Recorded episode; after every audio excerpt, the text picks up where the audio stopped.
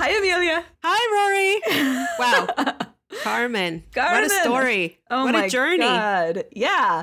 From like being a badass undergrad, but like super stressed and having your work not believed to leaving science, coming back and making her way to be dean. Oh my God. I was that comment that she got on her thesis was so insulting. That's fucked just up. Really fucked up. Hi, everyone. Welcome back to Science Wise. It's just Emili and me, and we are going to be talking about some of the take home lessons from Dr. Carmen Domingo.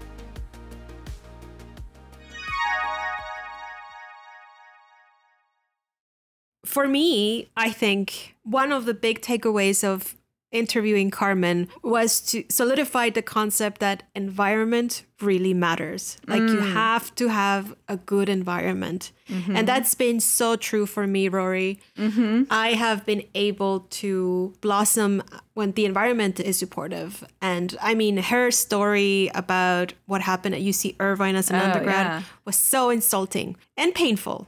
Yeah, like this is the best I've read. Too bad the student didn't write it. Yeah, th- Oh that's that's a real way to make someone feel like they don't belong. Oh yeah, no, awful. It makes sense that she was like, I have to leave for a while. that really obviously affected her self-esteem and she had to you know leave science for a little bit And she was like, Well, clearly science might not be the right place for me. But then we're lucky that she decided it was. Maybe because the air freight, the the misogyny and the air freight management was worse. but i liked the, her story because it was like she rediscovered sci- her love for science yes, she was like, Oh, it is a place of creativity. And she came back. Uh, and yeah you know, it sounds like she really kind of persisted. It wasn't easy. It wasn't a supportive environment through her PhD and postdoc, but she made it through. She got to SF State, and that's where she found a supportive environment. yeah i mean just like the way she talks about you know how the students really appreciated her what she was doing for them that she felt so much loved i think that environment really helped her just blossom and create all these programs and then she became dean Yeah, she totally like did the thing. She advanced through the university, and now she's dean in a supportive environment. So now I'm curious, Emili, what about you? Have you supportive environments? How did you like find them or make them? I mean, I've been lucky, and I think I have been in lots of really supportive environments. And I'll, I'll mention one uh-huh. at UC Berkeley since we, I mean, she mentioned that UC Berkeley was UC Irvine times 10. Mm-hmm. um, and so my experience, I was not a PhD student at, at Berkeley, but I was a postdoc with you. Mm-hmm. And I think for me, I was able to succeed at Berkeley, I think because I was surrounded by people who were willing to help me and support me and mm. teach me things, which was probably different than her experience. These people wanted to help me and they were creative scientists who wanted to make more science with me Yeah. and and collaborate with me. And so I think that was really helpful for me to be able to have a good experience at Berkeley. And in that environment, with all of these positive relationships with your peers who would help you learn new technical skills, you did amazing, right? Like you learned new skills and you applied them to data that you hadn't done before and answered increasingly interesting and complex questions.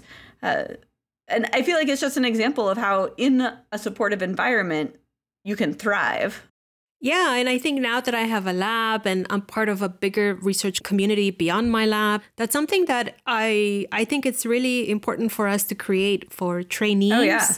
because that's how they're going to succeed and make better science in my opinion. I think there's like there's different lessons for different people here. Like for people who are in your and my position where we can make an environment, there's a key lesson from Carmen that making a supportive environment is a way to make your students thrive or support your students to thrive and make the science happen. And for people who are earlier in their careers, it's really important to know that if you are in a tough or an unsupportive environment, it is probably impacting you, even if you're not aware of that. And that your performance in that environment doesn't define you. I think students who feel like they're not thriving in an environment Mm-hmm. should, you know, they could they could make little changes like join a group of students or find a group of students who are going to be their people and right. this could be you know identifying them in courses or you know in the phd program or joining something like a SACNAS chapter where SACNAS is the society for the advancement of chicanos and native americans there are these like student organizations that can be really useful but like you're saying also just like find your people. I mean you can do something more dramatic too. You could like switch your program but there are smaller steps that you can make that can make a huge difference. If the environment is really toxic of course people need to make uh, bigger changes and that could mean changing labs or changing departments or changing schools. Yeah. Well i'm i'm grateful for this lesson of the importance of environment. And I think about it because I was in an environment where Carmen was literally the leadership.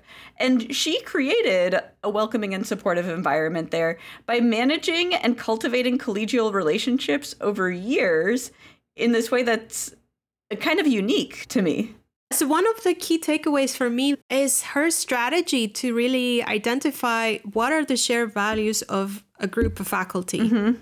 how to bring back especially when there's a lot of disagreement. Mm-hmm. Like, how do you bring bring everybody back, right, and agree on something? And I think her strategy was to, you know, think about what is a shared value, and that was the uh-huh. students. Uh-huh. And asking the question, is this good for the students? Right. So when you're faced with conflict, go back to your root shared value. And I think it, it works, you know? I completely agree because then at least we're improving something that we all care about. I think another thing that I really appreciate from Carmen is this idea that she knows she's not going to please everybody. And I think, especially as people who are socialized as girls and women, we're sometimes have this idea that we should please everybody. And she's like, clearly, I won't. Not everyone's going to leave my office happy. Uh, I'm going to say no to people. She wasn't going to get caught up in that, but she was going to make sure she was really transparent in her reasoning. Mm. Even when she's displeasing somebody, she doesn't try to make them happy, but she tries to be clear. Yeah, I think that's that's also really important even when we talk to our own students. Oh yeah. I think being transparent so that people don't feel left out or like they're being slighted or you know, it's it's it's important for for people to have some justification that is clear mm-hmm. and makes sense even if it's not the answer that we want. And I feel like there was one more major lesson from Carmen or one of my favorite take homes, mm. was about how she balances her parent life and her science life. And she really does it by like integrating them together. Yeah. I mean, this is something that resonates with me because the way my mom is with me. It's not the way I am with my kids. Mm. And I have a very lovely mom who cooked all my meals every day when I was in her house. And uh, she's a really good cook. Wait, I'm going to interrupt you, Emili, because people listening to this probably have not met Sita, but people need to understand that Sita is an incredible cook. She spends hours a day preparing each ingredient for whatever she's making. She's at the stove for hours making these meals. It's a different way of life. Right. And so for me, I enjoy that a lot. I still enjoy it and I don't take it for granted. You know, I love my mom a ton. But when I think about my own relationship with my kids, I do cook their meals sometimes, but not, you know, it's here's some You're not food spending that hours has some nutrients. Yeah. Uh, eat it. you don't make like 17 ingredients for each meal?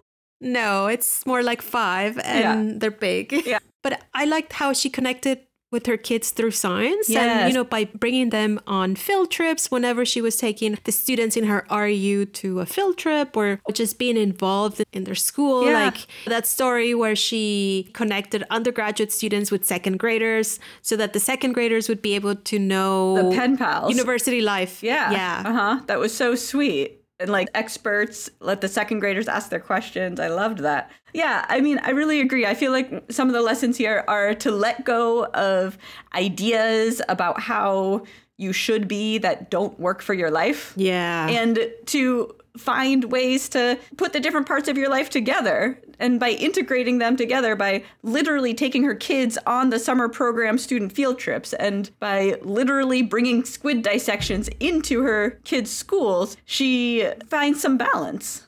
And I think it's a different way. It's not the only way. It's a different way of having this sort of balanced relationships and or having a relationship with your children. I mean, for any of these interviews we're doing, it's just like one person's incredible example. It's not the only way. And that's why we're doing a lot of them, because there are a lot of incredible ways. Well, thank you, Carmen. We are so grateful for your insights. Thank you, Carmen.